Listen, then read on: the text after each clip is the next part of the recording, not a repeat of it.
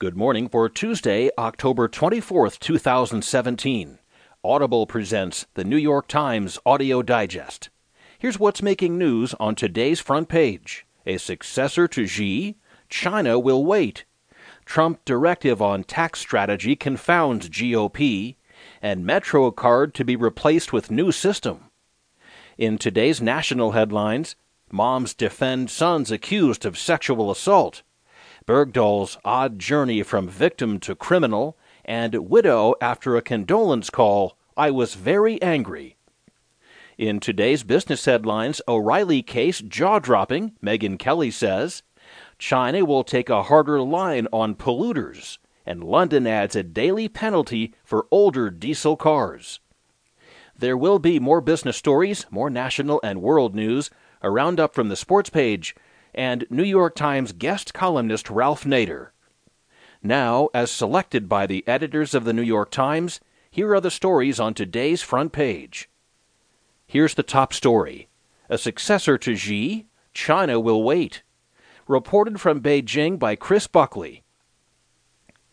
When President Xi Jinping of China walks into the Great Hall of the People this week to reveal the team of leaders who will help him rule China for the next half decade, all eyes will be on whether the lineup includes one or two younger faces in the running to become his successor. However, it increasingly appears that may not happen. G64 is likely to announce the new lineup of the Politburo Standing Committee, the Communist Party's top rung, on Wednesday, though no formal date has been set. When he does, several political insiders predict that there will be no members with the youth or background to mark them as heirs apparent. The Standing Committee lineup will offer the clearest clue yet to a question that has overshadowed the once in five years Communist Party's Congress, now underway in Beijing. How long Xi may try to stay in control of the world's newest superpower, either as official leader or as a power behind the throne. If no successors in waiting appear, that would raise new speculation that Xi may try to keep power in some form after his second five year term as president ends in 2023. At the very least, it would add a great deal of uncertainty to a succession process that recent Chinese leaders tried to make more predictable and stable. The most important outcome of a midterm Congress such as this is the designation of a successor, said Minxin Pei, a professor at Claremont McKenna College in California who studies Chinese politics. If the old rules apply, we should expect to see a similar outcome, but this time nobody is sure. Even if Xi does not seek to stay in office beyond 10 years, he may decide that anointing an heir too soon could dilute his own power, turning him into a lame duck. Xi spent his first five year term cracking down on corruption in the party, a drive that he also used to impose discipline and establish himself as the strongest Chinese leader in decades. Establishing a successor early would create uncertainty for Xi about how long his power remains at a peak, said Wu Qiang, a current affairs analyst who formerly taught political science at Tsinghua University in Beijing.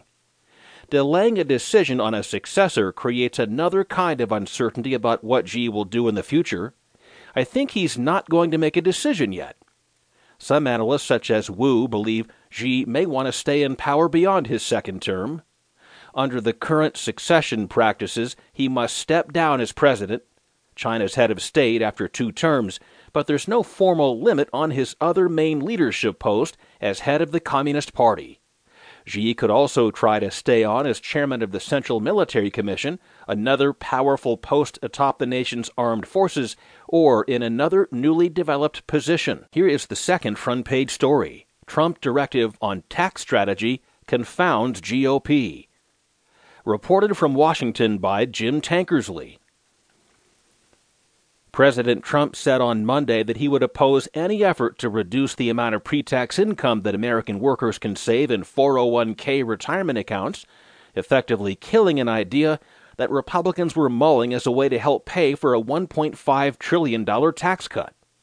The directive, issued via Twitter, underscored a growing fear among Republicans and business lobbyists that Trump's bully pulpit whims could undermine the party's best chance to pass the most sweeping rewrite of the tax code in decades. Overhauling the tax code was never going to be easy given that it requires targeting lucrative and politically popular tax breaks to mitigate the magnitude of cuts Republicans are envisioning.